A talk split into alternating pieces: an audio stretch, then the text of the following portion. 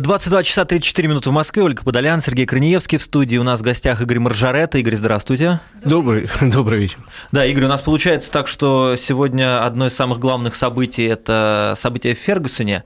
И, казалось бы, а, ну вот хочется поговорить, да ведь автомобильный вы эксперт. А нет, ведь Фергюсон очень похож на Детройт, в котором вы не раз были. Детройт, который а, превратился в город-призрак фактически, и не последнюю роль в этом сыграло чернокожее население, ну и, конечно, падение автопрома, продаж. А вот расскажите, что происходило в Детройте, как вот пришел что Детройт увидели? Да, к жизни такой. Ну, к сожалению, Детройт производит гнетущее впечатление Мгм. для тех, Город кто, особенно когда попадаешь впервые, стоят огромные небоскребы, вроде такие фундаментальные здания, а окна разбиты, двери заколочены, очень много зданий, где написано «продаем за 1 доллар, за 10 долларов». В общем, какое-то гнетущее впечатление. Более того, я жил в лучшем отеле города, на берегу реки, э, парк такой приятный, набережная чудесная. И все это обнесено забором высоченным, но все равно через каждые 50 метров стоят столбики с тревожной кнопкой полиция, если что, приедет сразу. Э, Дело в том, что город попал, в общем, жертвой, я занимался его историей немножко, пал жертвой социального такого эксперимента, когда несколько мэров подряд проводили политику, э, очень высокие налоги для тех, кто хорошо зарабатывает, очень высокие налоги на хорошие дома, высочайшие, для того, чтобы ввести какие-то социальные программы для самых бедных. В результате эти вот социальные программы, беспрецедентные даже для Америки, привели к тому, что в город устремилось достаточно большое количество людей именно э, не, не- не работать, а вот получать эти пособия. А э, те люди, которые работали реально, получали большие деньги, под давлением налогов потихоньку из города уезжали в пригороды, где уже территория штата и где гораздо комфортнее жить. Плюс профсоюз автомобильных работников Америки ввел одно время очень странную политику. Вы, типа, нам, ваш проклятые эксплуататоры, обязаны сделать такие социальные программы, чтобы вот не только наши дети, и наши внуки не работали. То есть реально там человек, работающий на заводе, получил страховку на себя, на свою жену, детей и родителей. В общем, в конце концов, производители начали выносить производство в Мексику, и в Южные Штаты, где не было такого злобного профсоюза, профсоюз сейчас одумался и даже стал акционером нескольких автозаводов. Но ситуация ушла. И плюс в городе появилось огромное количество людей, которые не очень хотели работать и хотели получать социальные пособия. Ну, То есть, по сути, вы увидели то, что вот эти самые пособия, которым многие завидуют, на самом Да. деле это большое зло. Большое зло. На сегодняшний день Детройт самый страшный город по числу наркоманов. Первое место по Америке по числу преступлений насильственных. В общем, реально по нему страшно ходить, даже днем. Я ночью уж не говорю. Все оттуда приличные люди, ну, в смысле, кто зарабатывает, кто хочет работать, у кого есть семья, они уехали из города. По городу ходят какие-то люди, в основном темного цвета кожи. Э, э, Может, они все и положительные герои, но как-то страшно. И не рекомендуют. И в гостинице говорят, не надо гулять по этому городу даже днем. Ужасно. Там сейчас примерно 80% населения составляют э, афроамериканцы. Ну и у- большая часть этих людей э, реально не работает, только живет на пособие. То есть вообще главный доход э, в Детройте, откуда там деньги, это пособие. Это платит. пособие, э, налоги, которые э, э, собираются, они, конечно, собираются в меньшей степени, поэтому город и банкрот, потому что ему нечем платить эти деньги. Они обратились за помощью к государству, а государство говорит, ребята, ну что такое? вот?» Был процветающий город еще 30 лет назад. Сейчас это действительно страшно взглянуть. и вот. Нет, предприятие работает, вокруг есть несколько городков очень чистых, приятных, где можно жить, но сам Детройт э, нехороший. А будущее, Кстати, да, какое у него? Будущее его не, не может предсказать ни один специалист, ни один эксперт, с которым я говорю, потому что тупик.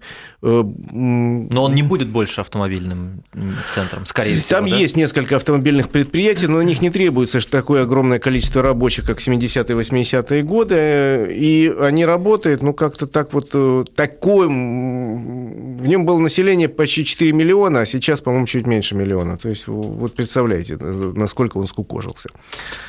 Так Ну, что- Кстати, уже фильмы снимают, как в Детройт приезжают жить вампиры. Ой, я думаю, там им сам раздолье. место, да? Да, да, да, потому что ну, город действительно неприятный, к сожалению. Ну что, давайте к нашим темам перейдем. Я сначала напомню наши эфирные координаты 5533 для ваших вопросов. Я напоминаю, у нас в гостях наш автомобильный эксперт Игорь Маржаретто. Слово «Вести» начали сообщение, чтобы мы увидели его на нашем СМС-портале. Также работает наш твиттер, аккаунт Вести ФМ. У нас э, буквально там 10 минут назад, да, мы слушали сюжет угу. нашего обозревателя Бориса Белина о том, что тюремное заключение грозит водителям, севшим пьяными за руль. Как вы считаете, это как-то может изменить ситуацию? Испугает? То, что без ДТП, просто вот сел повторно за руль в нетрезвом виде и получи.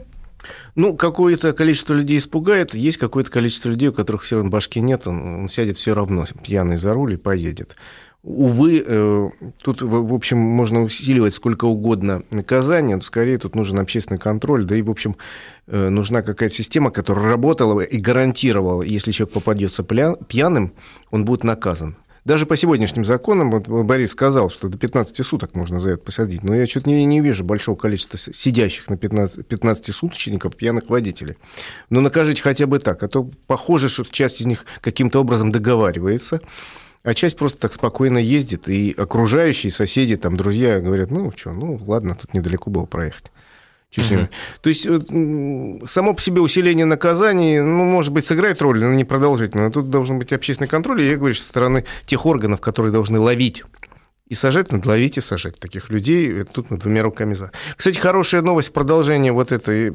Это и грустная новость. Это и грустность, грустная на сегодняшнем заседании как раз в Госдуме рабочей группы по безопасным дорогам озвучили и вторую новость. Параллельно, возможно, в ближайшее время будет принят закон о том, что если человек оштрафован, допустим, за неправильную парковку, получил письмо счастья и понимает, что он виноват, если он немедленно обратится в Сбербанк или другой банк и оплатит свой штраф, то он оплатит только 50%.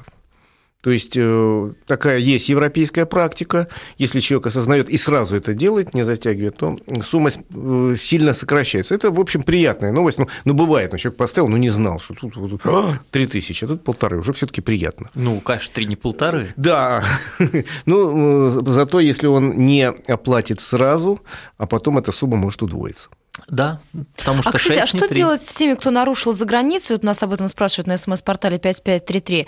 И когда приходят эти письма счастья из-за рубежа, нужно ли гасить в обязательном порядке? Нужно нужно гасить, объясняю по двум причинам. Во-первых, потому что вообще надо платить э, по долгам свои долги. А во-вторых, Это понимаете, кармы. у них э, в Европе давно, мы, если речь идет о Европе, а не какой-нибудь там малоразвитой стране, Мали, допустим.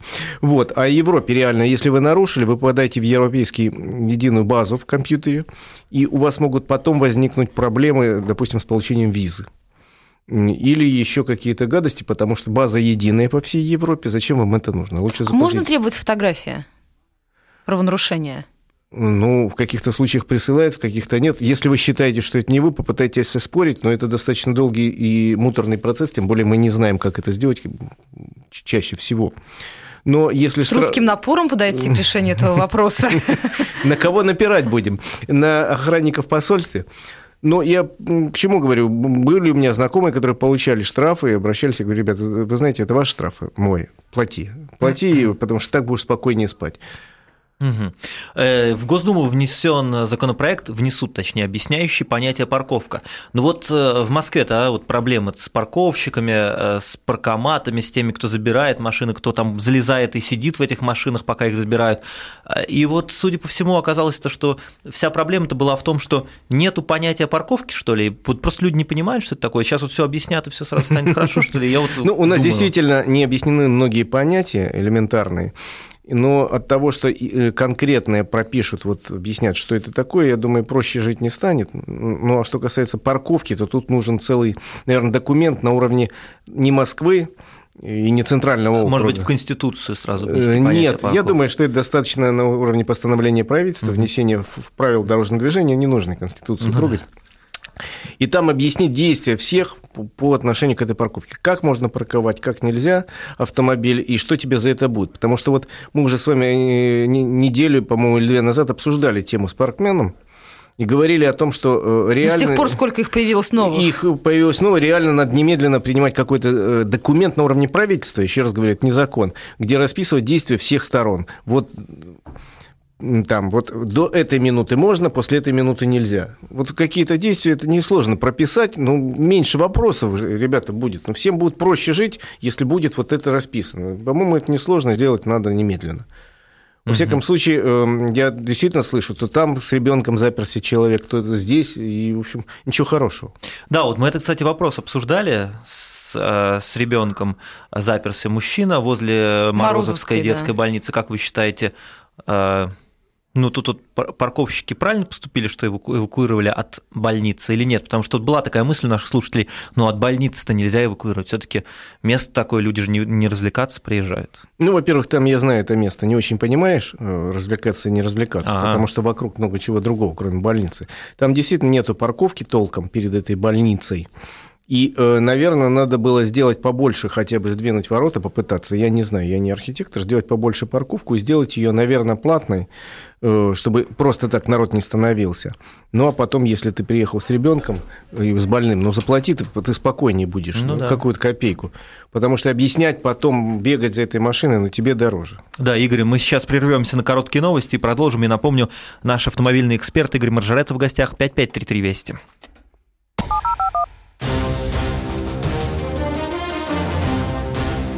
Отражение. Итоги дня подводим вместе с вами. В студии Вести ФМ Сергей Корнеевский, Ольга Подолян и наш автомобильный эксперт Игорь Маржаретта.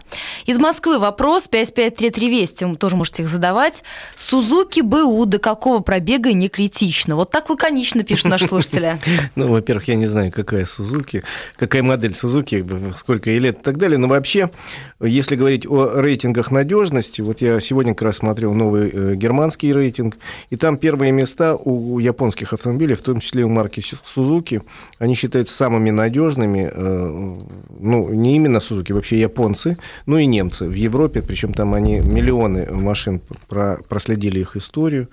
Так что, э, если вам автомобиль нравится и кажется вам надежным, ну, проверьте у кого-то специалиста и вперед. А у Сузуки там же как-то еще двигатель по-особому расположен, нет, не так как у всех, нет, горизонтально, это, и поэтому... Это у, Субу, у Subaru. А, Субару, я, я Нет, у Сузуки все угу. традиционно, это очень хорошая компания японская, которая делает э, небольшие машинки и э, небольшие кроссоверы.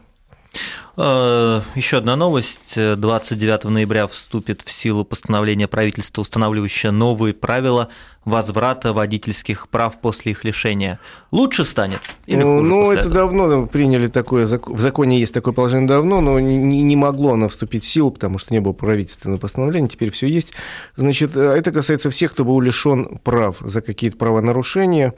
И суть в том, что э, раньше просто так срок кончился, человек приходил, получал. Теперь надо будет прийти э, не раньше, чем после того, как пройдет половина срока лишения, и сдать экзамен по теории. Э, не очень приятный момент, что с Нового года экзамен по теории станет платным, видимо. Ну, посмотрим, как это будет. ну и плюс к тому, кто был лишен э, прав за пьянку, кроме того, что сдавать теорию придется, еще принести свеженькую медсправку, где написано, что противопоказаний к управлению нету. Вообще еще вступит там правило с 29-го, насколько я помню, э, касающееся проезда автомобилями пешеходного перехода ну, это, кстати, очень хорошее правило. Да, нужно остановиться, да, нужно если остановиться. остановился. И угу. касательно велосипедистов, которые не имеют права ходить, э, ездить на велосипедах по пешеходным переходам, должны переводить вручную. Ну, мы, наверное, должны успокоить наших радиослушателей, потому что многие решили, что не только, не только лишенцы, но и те, кто лишился прав не по своей вине, нет, нет, потерял, нет, Потерял, забыл. украли, это другое. Да, да, да. Это, это только лишенцев, касающихся каких-то э, ну, нарушений. Потому что лишение права у нас за несколько правонарушений, там сильное превышение скорости, выезд на встречную, ну и пьянка. Ну, Когда... а это будет уроком, а, да. извини, пожалуйста. Да, как вы считаете? Ну, в общем, это создает проблемы для людей. В следующий раз, наверное, человек сильно подумает, если выезжать его на встречную полосу или нет, скажем так. Когда изменится всеобщий дизайн с узкоглазыми фарами? Неприятно. Вопрос из Петербурга. Но сейчас как раз нету такого э, общего тренда. Есть несколько компаний, которые любят узкие фары, другие любят широкие. Как раз сейчас разнообразие. Э, если вам не нравятся узкие глазки, выбирайте автомобили с широкими. Сейчас выбор огромнейший вперед. Еще один вопрос. Что будет, если вслед за Сиатом ручкой сделает Рено Nissan? Задается таким вопросом Юрий. Да не сделает Рено Nissan ручкой, потому что это одна из компаний, которая очень сильно инвестировалась в Россию. очень сильно. Сиат здесь же не, не, не собирал никто эти автомобили. Они продавались недавно и были, в общем, небольшими тиражами уходили. А Renault, Nissan, Volkswagen, э, Toyota и так далее, огромное количество в списке я могу назвать. Это фирмы, которые вложили миллион, сотни миллионов долларов и евро в производство, в заводы, у Рено завод в Москве, у Рено Nissan завод в Тольятти, они крупнейшие акционеры АвтоВАЗа, у Nissan завод в Питере. И, конечно, они не могут делать ручкой, как сказать, угу. своему заводу, заводу вот пока. Мы пошли. Смысл... Да. Слишком много их держит. Смысл инвестиций тогда какой? Нет, они всерьез и надолго, и я надеюсь, что, в общем, никаких не будет э, дерганий ни с нашей стороны, ни с их, и все будет в порядке. Угу. 5533 Вести, еще один вопрос. Подскажите, пожалуйста, есть бюджет 700 тысяч рублей, выбираю новую, возможно, какую-нибудь свежую, вторичку. Критерии экономичность в потреблении топлива. Спасибо. Почему вторичку? Если у вас 700 тысяч, вы можете купить и новый автомобиль. Сейчас достаточно много недорогих, очень э, приличных бюджетных машин за эти деньги. Причем это не имеется в виду только продукция АвтоВАЗа. АвтоВАЗовская до 400 тысяч. А это полно э, автомобилей, которые собраны в России, качественные, выбирайте. Хотите вторичный автомобиль, опять же, для чего он вам нужен? Может, вам ездить по бездорожью, я ведь не знаю. Может, вам только по городу в магазин за хлебом. Тоже можно купить смарт. А если по бездорожью, может быть, нужен более серьезный какой-то автомобиль. То есть вопрос как очень неконкретный, извините. Хотя купите там Рено Дастер.